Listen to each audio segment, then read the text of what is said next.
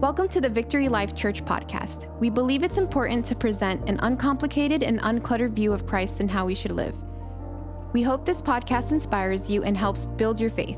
If you ever find yourself in the area, come check us out. For more information on services and events, visit us at vlcministries.com and follow us on Facebook and Instagram at VLC Plantation. Welcome those who are here tuning in online. And my name is Jacob. I'm one of the pastors here. I want to say thank you for being a part of uh, VLC this uh, Sunday morning. In fact, if this is your first time, we have a gift for you. And church, can we put our hands together for all of our first time guests showing up here today? You know, it's an honor, and hopefully we get to meet you and get to know you. In fact, you know, part of the thing about being in person and, and online is we know who you are, but we don't get to know who everybody is on the other side of that camera. And so you can even now in this moment tell us who you are, tell us where you're watching from. Um, and we just want to celebrate with you. We want to get to know who you are and uh, welcome you. It might be a little different. It might be a virtual hug or a virtual high five, but we still have something for you. We still want to send you something. And so let us know. It's real simple. You can, there's a link that you can click on, but um, man, God is so good. Amen. And we are a week away from Easter, celebrating um, one of the greatest things, one of the most monumental services that we do here at VLC, Easter at VLC Church. Are you ready? Are you excited? Come on, are you ready for this? And we're going to give you two options. We're going to we're to open up the doors, open up the space, open up some of the seats for your friends and for your family and, and for your neighbors and your coworkers who have never been to church before. And this is a great service to come to because odds are they're going to go to church somewhere. Why not bring them here? Why not let them sit right next to you? Yes, I'm talking about you. Why not let them sit next to you? So bring them. We've got all those invite cards. Share our social media posts. Let's get the word out. We're doing Easter egg hunts for the kids after both of those services, and it's to be it's to be an amazing. But what I want to do today on Palm Sunday, somebody say Palm Sunday, is is talk about uh, two encounters that Jesus has on these days leading up to uh, the Passover, leading up to the crucifixion, leading up to the resurrection. And there's two things that I want to go over, and one of them happens to happen on Palm Sunday, which would be today, and the other happens the night before. And so if you have your Bibles, we're going to go to John chapter 12. I'm going to encourage you to jot a few things down. We're going to be reading out of John chapter 12. We're going to go to a passage in Luke, but one more time, can we pray as the Lord in his reading, which always changes and impacts us? So, Father God, we um, pray that you would teach us and shape us today.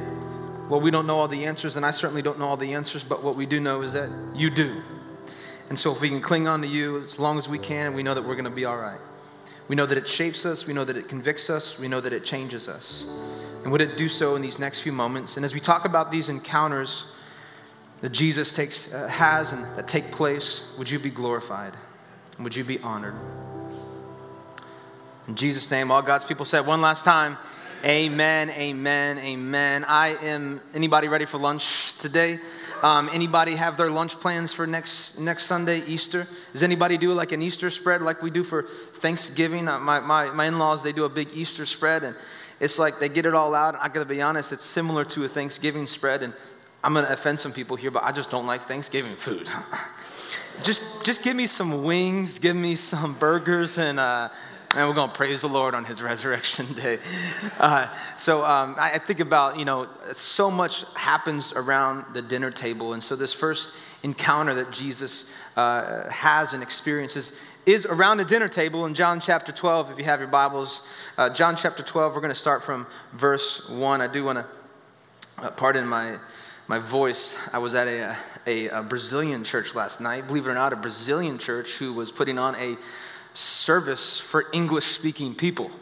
I was like, man, that is so that is so cool. And so Taylor, who was playing keys, we were there screaming and shouting and dancing. And so uh, if I if I tell somebody to throw me a bottle of water, just make sure you're not sick, and I'll drink after you.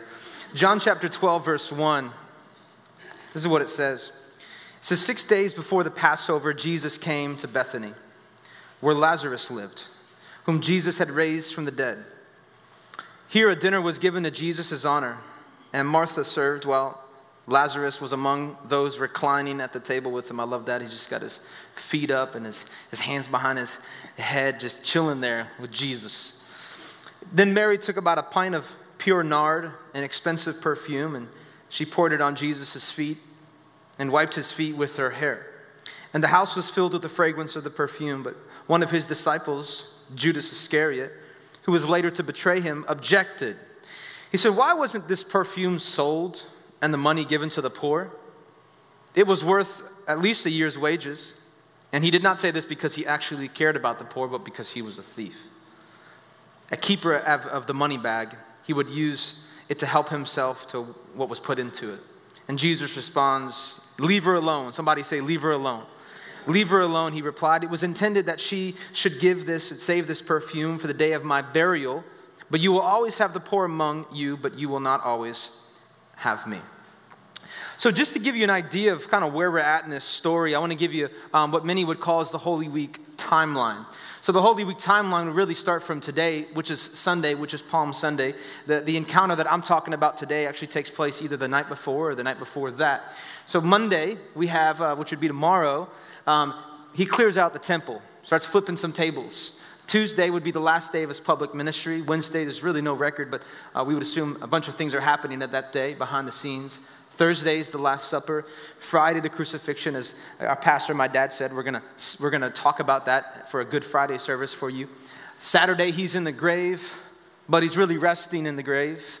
And then Sunday, we have the resurrection. So this is the, this is the last week of Jesus' life. And although every single um, gospel records this, which they should be compared. Um, John spends a lot of time on this. In fact, John spends over about half of his book talking about the last week of Jesus' life. And what, what's he doing on the night before Palm Sunday? He's eating. You've got Martha preparing, you've got Lazarus reclining, and you've got here Mary sitting at her feet, pouring an entire perfume or entire pint of perfume, nard. I actually read that and I thought it said lard, and I was like, lard? That just that's just weird, Merritt. Don't put any, don't put any lard on my feet, please. But that wasn't that. It was nard on his feet, which, you know, it wasn't uncommon for, you know, the people to wash the guests' feet. But it was at a dinner table, and it was expensive perfume, and it was with her, with her hair. You know, Mary, why would you give all of that? Why would you give out a, a, a pint of perfume that would cost about a year's salary? Why would you give that to Jesus? Why would you empty it all out?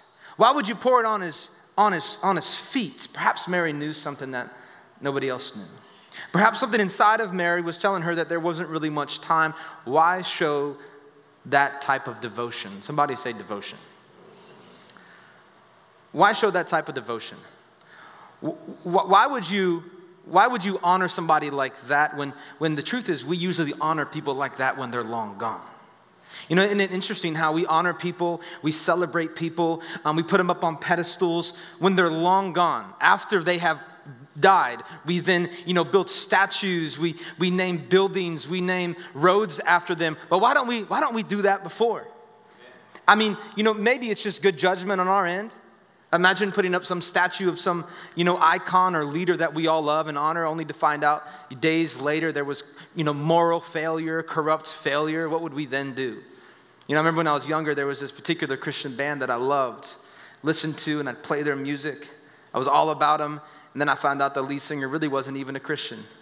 Came out and said it was he was faking it the whole time. Am I now going to put that man's poster on my wall? Probably not. It, would I take it down? Maybe. Am I, am I, am I canceling him? Certainly not. But um, imagine if, if, if maybe that's just good judgment on our end to say, you know what, before we go ahead and do all these things, before we go ahead and show all this type of devotion and honor people, um, maybe we just wait a few years. Because here's the truth when you die, you can't make no more mistakes. Amen? Some of y'all are waiting that day, but not yet. But when we come, we just know we ain't gonna be sinning anymore. And so maybe that's why we, we honor, we put people on pedestals after they are gone. But what if we did not wait to honor people? What if we didn't wait for them to be long gone to honor them? You know, Paul says in Romans 12 10, he says, Be devoted to one another in love.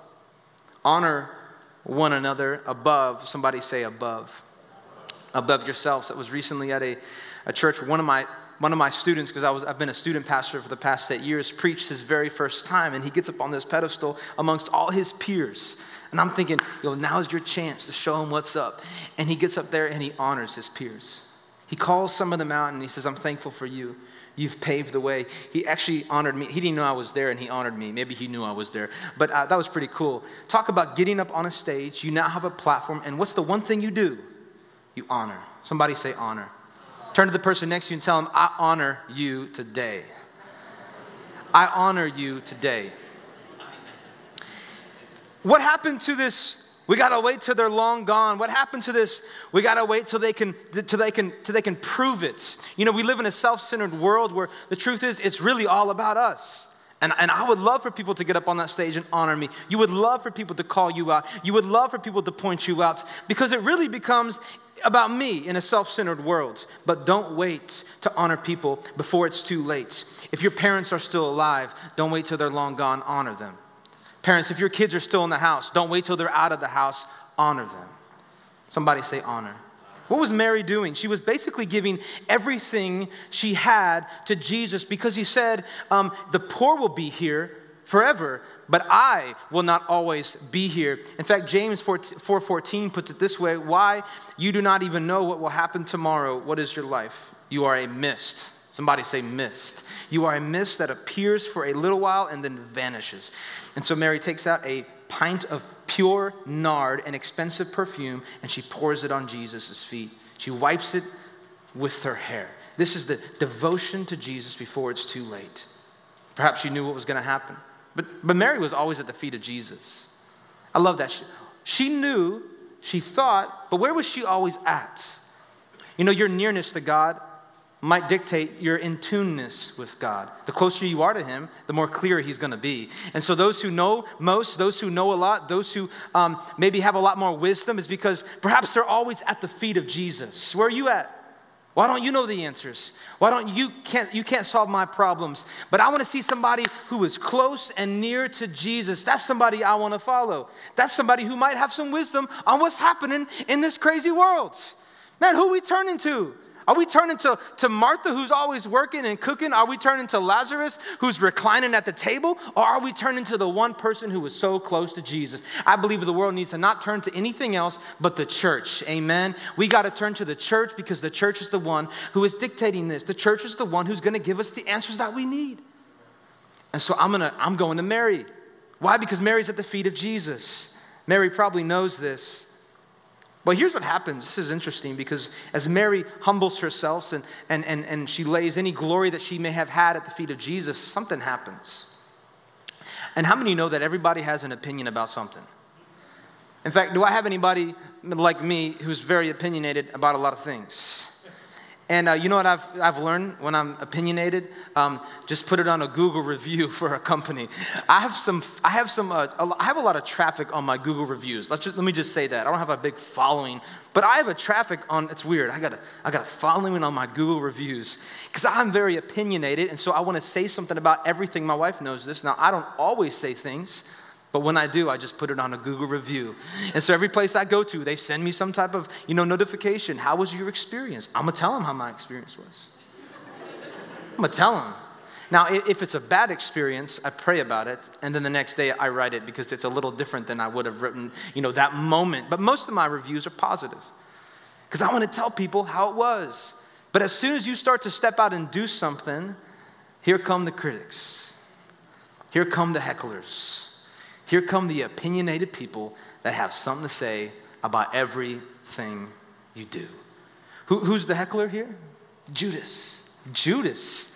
Judas is the heckler, but it says this in verse 4. Look at with me in John 12, verse 4. It says, But one of his disciples, Judas Iscariot, who was later to betray him, objected. Why wasn't this perfume sold and the money given to the poor? It was worth a year's wages. Isn't it interesting that as soon as we start to live bold in our faith, as soon as we start to step out and do the spiritual things, as soon as we start walking in God and living bold, everybody has something to say. Now somebody's coming at you saying, You don't have to do all those things. Yo, Mary, chill. You don't actually have to pour all of that out. Yo, Mary, you don't have to be so spiritual all the time. Ain't nobody gonna like you. Nobody's gonna wanna hang around you. Isn't that true?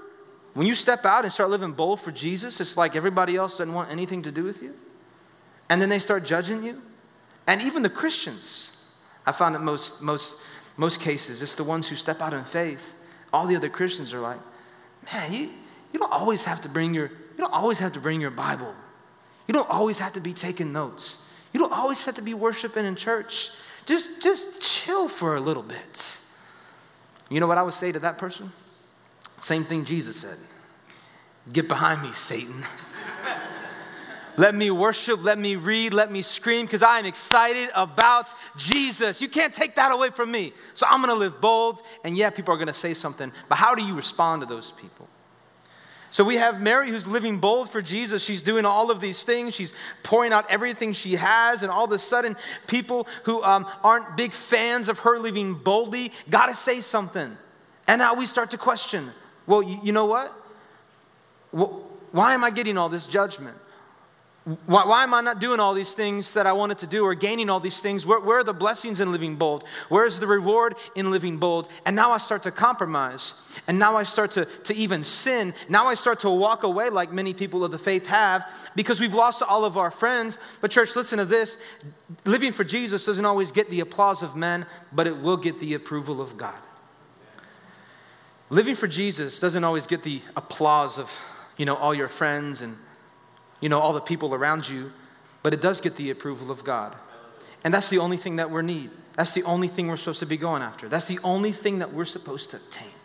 If I can end my life one day and God says, Well done, my good and faithful servant. But Jesus, nobody liked me. Everybody judged me. Everybody persecuted me. Jesus would say, Well done, my good and faithful servant. We're not seeking applause from anybody. We are seeking the approval of God. I mean, what did you think was going to happen? Everybody was going to all of a sudden accept you and, and start liking you and start following you. Man, this guy's on fire for God. Let's go ask him some questions. No, that's not usually what happens. You know, Paul says in Galatians 1:10, he says, "Am I now trying to win the approval of human beings or of God? Or am I trying to please people? If I were still trying to please people, I would not be a servant of Christ." people will try and stop you, and that should be a good thing, church. If you got the hecklers, if you got the criticism, if you got the opinionated people trying to trying to reel you back in to, to, to you know, more of a calm Christianity, um, then, then, uh, then that's a good thing. Give yourselves a, a, a, pat on the back. I'm doing what I'm supposed to be doing. Because if you are not doing anything for the kingdom, then guess what? The enemy wants nothing to do with you. If you're not doing anything for God, if you're not doing anything for the church, if you're not doing anything for the kingdom, then the enemy isn't gonna bother you. He's gonna let you just do your own thing. Keep doing it. They ain't doing nothing. They ain't advancing nowhere. They're just gonna live like they're gonna live. But this man over here who's living bold, this woman over here who's living bold, giving everything, sacrificing everything, yo, where are my demons at? Let's go get her. Let's go get them. And so when you start living boldly for God, all of a sudden now you have the hecklers. Now you have the, the Judas Iscariot who comes at you and says, which by the way, Jesus in, in John chapter 6, verse 7, he actually calls him a, a devil. So you're going to have some, some devils coming after you. You're going to have the enemy coming after you. And maybe there's good reasoning too. Why would you give up everything, Mary? Why would you pour the whole entire pint at his feet? You, you could have stored some over here. You could have invested some over here. You could have placed some over here. You could have spread some over here. Why'd you have to give it all? And to be honest, the disciples probably could have believed that as well. You know, he's, he's actually got a good point. We could have spread this out and done some more damage for the kingdom. We just emptied it at the feet of Jesus. Isn't that what Jesus said to the rich young ruler when the ruler came and said, I have everything and I've obeyed all my commands, but um, how can I inherit eternal life? And what did Jesus say? Sell it all to the poor. That could have been easily Jesus' response in this scenario. Mary, um, stop what you're doing. Uh, you know, we could have given this all to the poor. But what does Jesus says? He says, leave her alone. You know, can I just stop for a moment and say this that I think many of us, we've got some demons in our lives. We have uh, um, a lot of we've got a lot of issues in our lives. We've got a lot of things and people trying to attack us. And it would just be real nice for jesus to show up and tell those demons tell the enemy to leave us alone. Come on. How many received that this morning? I wish that i just i just jesus just show up and just shout at some people because i need to get them off my back i don't know if i can do this anymore I certainly need some help. I just wish Jesus would show up, look that Judas Iscariot in the face, and say, Leave her alone. And that's what he does. And Judas is like, ah, what does he say? I'm out of here. And, and we, we know what Judas ends up doing. But Jesus replies, He says, This was intended that she would save this perfume for the day of my burial. You will always have the poor among you, but you will not always have me. Mary, what she did blessed her, it blessed Jesus, and it blessed everything in and around her. It goes on to say this in chapter 12, verse 3. I'm going to go back for a second. It says, When she dumped the pint of perfume, it said the house was filled with the fragrance of the perfume. It, was, it filled the whole room. Should have. That, that was a pint of that thing. I mean, anybody have essential oils in their house? Anybody crazy essential oil people out there? I ain't bashing it, but I you know, whatever. My, my, wife puts one drop of essential oils in anything in our household, and I pull up in the driveway and I can smell that stuff. I can't imagine what damage a whole pint of that stuff can do. Imagine what it could change. Imagine what it could start impacting. When you give everything to God, it tends to go everywhere. Am I right? When you give everything, ultimately what you're saying is, God, I can't manage this better than you can. I can't delegate this better than you can. I can't invest this better than you can. And I certainly can't do more than you can. So I'm going to give it to you and I'm going to trust God that He is going to change it. And when you give it to God, when you give Him your best, when you give Him your all, it not only changes you, but it changes everything around you. Everything. What Mary did is still happening today. What Mary did is still being talked about today. You know, seek first the kingdom of God and his righteousness. And then all these things, you know, seek first, God, I give you all that I have, all that I do, all that I have inside of me, and I know that you will grow it. Not me. Man, if we think that we're going to change everything, if we think that we're going to change people, if we think that it's by our doing and our resources that's going to all of a sudden start to grow the kingdom of God, I think we are fooling ourselves. Because Paul was having this issue. Many who were like, we love Paul. And then there were other people that were like, we love Apollos. He goes on to say, you know, I planted, Apollos watered, but it is God who gives the growth. Amen? It is God who gives the growth. And so anything that I have, anything that I can do, if I can give it to God, then odds are it's going to grow a lot faster and it's going to do a lot more damage. You can write this down. Our efforts apart from God's blessing will not last. Our efforts apart from God's blessing will not last. So Mary's act still has an effect today. It's why we see people naming their daughters Mary. Right? You don't see anybody named Judas. Although I have a son named Judah, and I had somebody come up to me and they were like, Jacob, I can't believe you named your son after the disciple that betrayed Jesus. And in that moment, I thought I could biblically correct her, but I decided to use it as a teaching moment. And I said, Man, um, everybody has a second chance. Let's take the name of Judah back. and uh, I probably should have biblically corrected her because she was like, probably thinking that Judah is the one that betrayed Jesus. It was Judas. But it's interesting. I think of passages like Proverbs 10 7, the memory of the just is blessed, but the name of the wicked shall rot. It's good to have a good name. It's good to have a name like Mary. And so, God, I pray that I can be like Mary, that I will not wait to give you my best. I pray that I can be like Mary, that I will give you my all and trust that you will do more than I can do. And I certainly do not want to wait. I want to, I want to live sacrificially with everything that I have. Amen. This encounter is so impactful, it's impacting us today. But what, what happens the next day? And so here's where I want to go to the next passage in John chapter 12, verse 12. This is the entrance now. This is when people are knowing and hearing that Jesus is around and Jesus is doing things. And so they're asking the question, like, when is Jesus coming? And so here we find ourselves in verse 12. It says, The next day, somebody say the next day. The next day, the great crowd that had come for the festival heard that Jesus was on his way to Jerusalem. And they took palm, palm branches and they went out to meet him, shouting, Somebody say, Hosanna. Blessed is he who comes in the name of the Lord. Blessed is the King of Israel. And Jesus found a young donkey and sat on it, as it is written, Do not be afraid, daughter of Zion. See, your king is coming, seated on a donkey's colt. And at first, his disciples did not understand all of this. And only after Jesus was glorified did they realize these things had been written about him and that these things had been done to him. So this is this is it went from an encounter at, at, at a dinner party, a nice, peaceful, quiet dinner party in Bethany, and all the introverts said, Yes. Then it went to this noisy, loud, giant parade in Jerusalem, and all the extroverts yelled yes. This is what's going on. Jesus is now in two different scenarios, two different scenes. This triumphal entry. The King of Kings is finally here. Everybody's freaking out. People are wondering, when's he coming? When's he coming? I think I can see him. He, he's on some chariot, he's on some horse, he's on a donkey.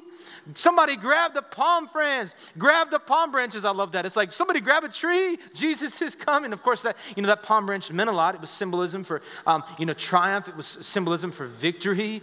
You know, it, it, it, had purpose for the Jewish faith, and so that's why people were grabbing you know uh, palm branches, shouting, "Hosanna! Save us!"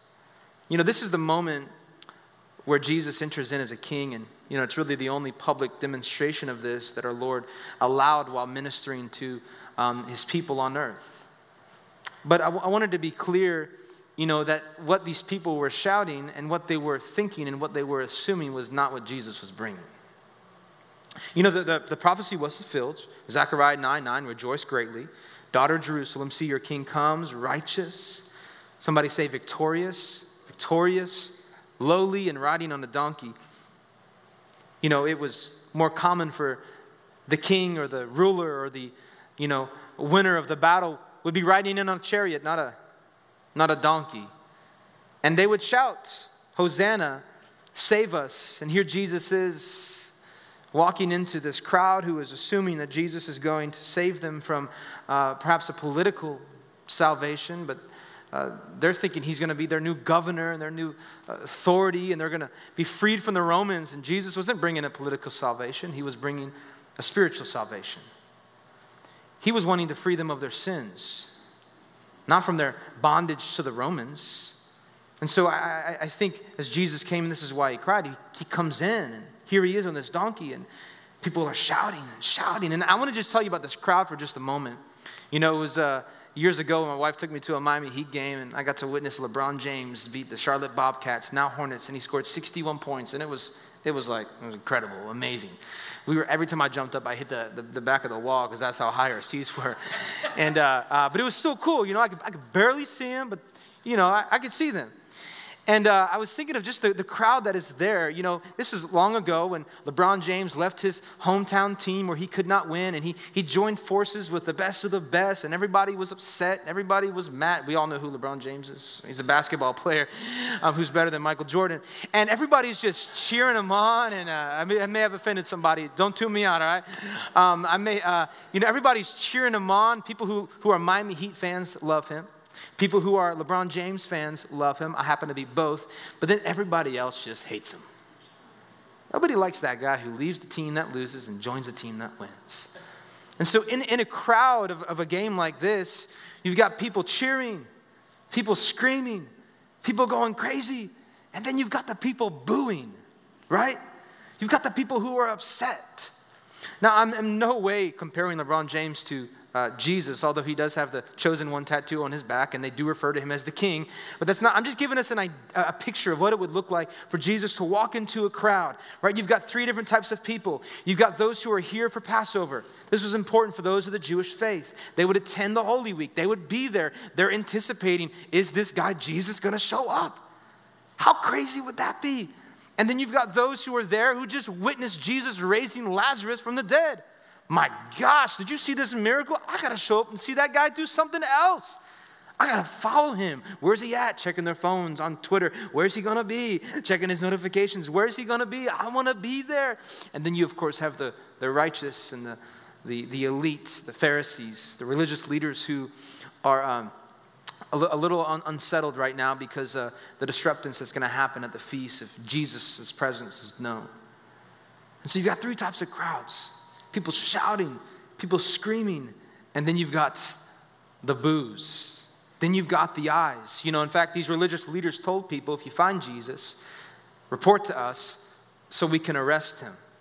This is what's happening to this crowd. People are, people are going crazy. The anticipation that Jesus is coming, here he comes, Everybody grab a palm, frond. We got to make this happen. It was a, a five year old Annie who happened to miss Palm Sunday one year because she was sick. Dad comes home with a palm branch, and Annie says, Dad, where'd you get that palm branch? Well, well let me tell you, uh, when Jesus came in on the colt, uh, everybody laid palm branches down. So that's when we got a palm branch. And Annie says, Great. The one Sunday I, I missed, Jesus shows up and offers pony rides you know, the, the, the anticipation of, I, I can't miss this, I gotta be there. I can't miss this this Sunday because I gotta, I gotta, I gotta be there for Jesus walking in. His presence is gonna be known. The anticipation, the entrance, this was something that nobody wanted to miss. Those who were for him, those who were against him, and even the one who had him on him. Yes, I'm talking about the donkey.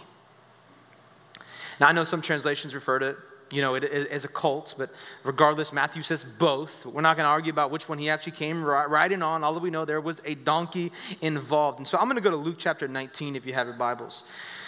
Luke chapter 19 gives us some donkey insight of uh, this entrance of uh, Jesus into Jerusalem. And he says in verse 29, Luke chapter 19, I'm reading from the NIV. It says, As he approached Bethphage and Bethany at the hill called the Mount of Olives, he sent two of his disciples, saying to them, Somebody say two. Two disciples saying to them, Go to the village ahead of you, and as you enter it, you will find a colt tied there, which no one has ever ridden. Untie it and bring it to me. And if anybody asks you, Why are you untying? You say, The Lord needs it. I mean, that's a name and claiming right there, right? Walk into a store, I need that. Why are you stealing that? Because the Lord said that I need that. Please don't do that. That's not what I'm saying. That this is this is taking scripture out of context, all right? This is not a name and claim gospel. And so, verse 32 so they went ahead and they, they found it just as he had told them, and they were untying the colt. And the owner was like, Why are you untying the colt? And they replied, Because the Lord needs it. And this brought him to Jesus, and they threw their cloaks on the coat on the colt and they put Jesus on it. Go and fetch me my ride. I love this. I think that's just so cool. Jesus is like, who can clearly walk on water and could probably get to anywhere, anytime, any place. He's like, I need a donkey. And uh, you too, go fetch me a donkey. Where you want me to get a donkey? It's, it's at a house and it's tied up, and uh, the owners aren't going to give you any issues. Sure, sure. I'm like questioning, like, um, uh, am, am I going to face any opposition as I steal their, you know, their animal from them? Um, imagine it was like, hey, hey, I need you to go to this house and I have my car there. I need you to bring it. It's actually not my car, but the keys are somewhere. Um, can you grab it for me? Uh, no. Um, what's going to happen to me? Am I going to be safe? Is this, is this okay? And I love, there's no hesitation, the disciples. I think I love that about Scripture. So, so much of what Jesus commanded uh, many people to do, it was, it was like, yeah, there was no questioning. There was no concern. There was no, well, God, lay out the plan first. You know, show me all the details first. And I always say this if God gave you all the details, you might not show up. And so he just says, Go fetch the donkey, go fetch my ride, and then come back, and you're not going to have any issues. And so they go and they bring the donkey back. And I, I just think this is, this is so interesting because um, I think many of us would, would uh, would assume that um, we would need more of an explanation. We would need more of a reasoning to do something like that. And, you know, is this like GTA? Are we just stealing people's vehicles and then bringing them back to Jesus? Like, I'm, I'm going to get caught. I'm going to get in trouble. But I love this because here's the truth Jesus could have got, got that donkey himself. But Jesus invites us to be part of the greatest story. Amen? He invites us to be part of this story. He invites us to participate. And, and this isn't something we have to do, this is something that we get to do, church. I get to participate in the greatest story ever. I get to go off and bring back to Jesus what he needs that's to get him to where he needs to get to. I get to be part of that.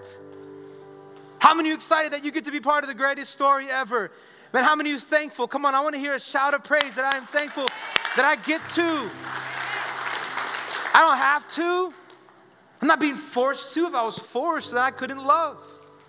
But I'm, I'm, i get to be a part of this. Go get, um, go get my ride. And so the disciples, they go and they get their ride. And, and, and I just wonder, this is crazy because I think so, so many times we would view scripture as some ancient artifact or some ancient scroll that really doesn't apply to culture today. But just, just for a moment, would you imagine with me that Jesus is saying, I need you to go and fetch me what I need because there is a story to be told. And I need you to be part of it. Are you on board? Are you ready? Because there are people.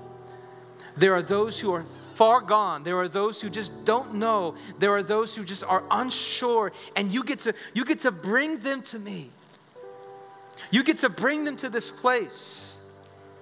It's, it's real simple. And, and, and maybe in church world, you know, maybe you've heard this word before, um, divine appointments. You ever heard that before? Divine appointments. It's like I showed up to this place and all of a sudden this this crazy thing happened. I just heard this story. My friend texted me. You know when your friends text you something that's like a book? Like, I'll get to it next week. But I finally got to it, and it was this crazy divine opportunity. It, would, it was a divine moment. It was, it was a preordained moment that God put in place where somebody's life was changed. Not even changed, somebody's life was saved from death. Crazy story. But I think so many times we go back to our lives and we think, Man, remember that one time I was just at the right place at the right time? I said the right thing, and everything was like, whoa. It's crazy. A divine opportunity, a divine appointment where God is saying, All I need you to do, they're, they're, they're, they're waiting. They're ready. They're just waiting for somebody to talk to them about Jesus. They're just waiting for somebody to just make that connection. They're just waiting for somebody to take that Easter invite and say, I want to invite you to the greatest story that is being told. I want to invite you to the one thing that's going to bring you hope, the one thing that's going to change your life forever. I want to invite you. What's the worst we're going to get? No, no thanks. That's okay. But what if there was one person at your workplace, one person in your neighborhood, that Jesus is saying, I need you to go over there because there is a story to be told, and, and you get to be a part of it, and I want them to be a part of it as well. What if God is saying, I just need you to take something like this? I just need you to share something, and it's gonna, it's gonna happen. It's gonna be very clear. A conversation is gonna start.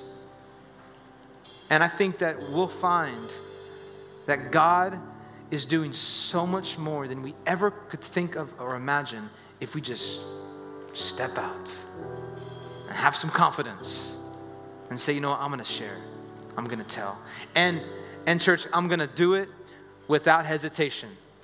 I'm gonna do it without hesitation because I don't need all the details. Because if I had all the details, then um, I might not want to do it. If I knew where I was going, or, or if I knew what it was to look like, I just might not want to do it. Go get the donkey. It's to be a part of the greatest story that's to be told. And the story is going to continue to be told forever and ever. My prayer is real simple it's two prayers. As we celebrate this Palm Sunday and this Holy Week, and we're getting ready to, to, to talk about um, you know, the Passover, we're going to get ready to talk about Good Friday and what that looked like. I know it's hard to watch, but sometimes it's necessary to see the pain that He took for you. And then, uh, of course, we, we mourn on that Saturday as many were unsure if Jesus was ever going to come back, if the prophecy was going to be fulfilled, if he was who he said he was. But then Sunday comes around, and here Jesus is at. Where he at? Not in the tomb. He's just walking around. And we get to celebrate that. My prayers today are really, really simple. It's two prayers. One, God, would you make me like Mary? Would I give sacrificially? And would I do it now and not wait?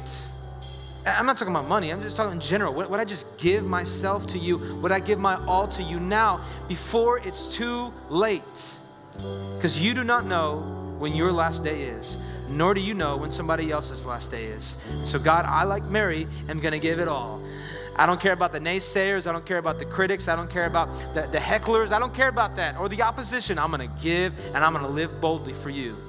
And my second prayer is that we would be like the disciples, that we would do something that's out of the ordinary this week, that, that many would oppose, that many would probably question.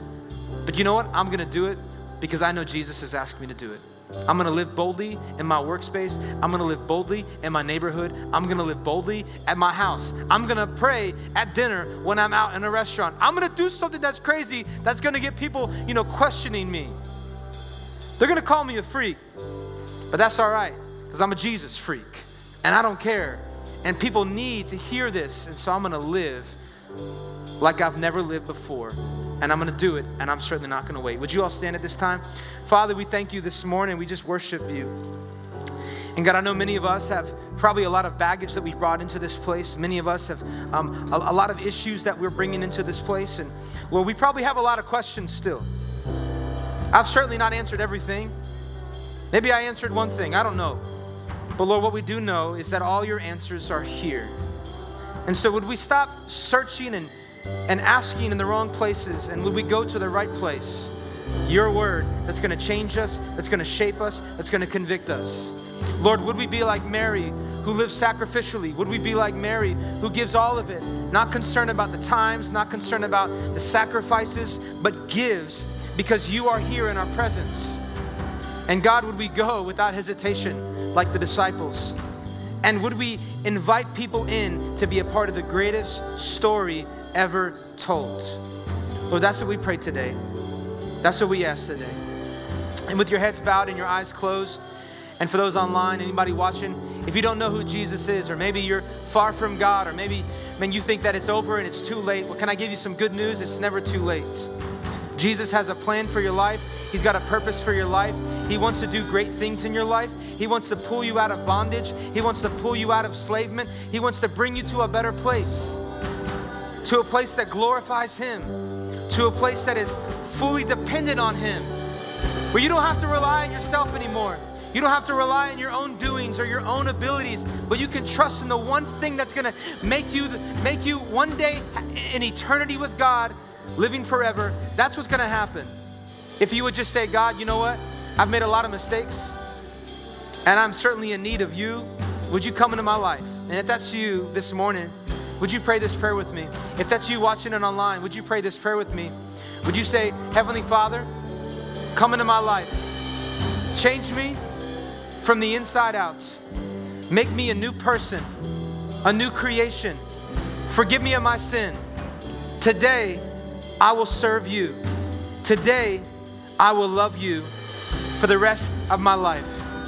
Today, I am your child, and you are my father. And everybody said in one loud voice, Amen. Can we put our hands together for anybody who made that decision today?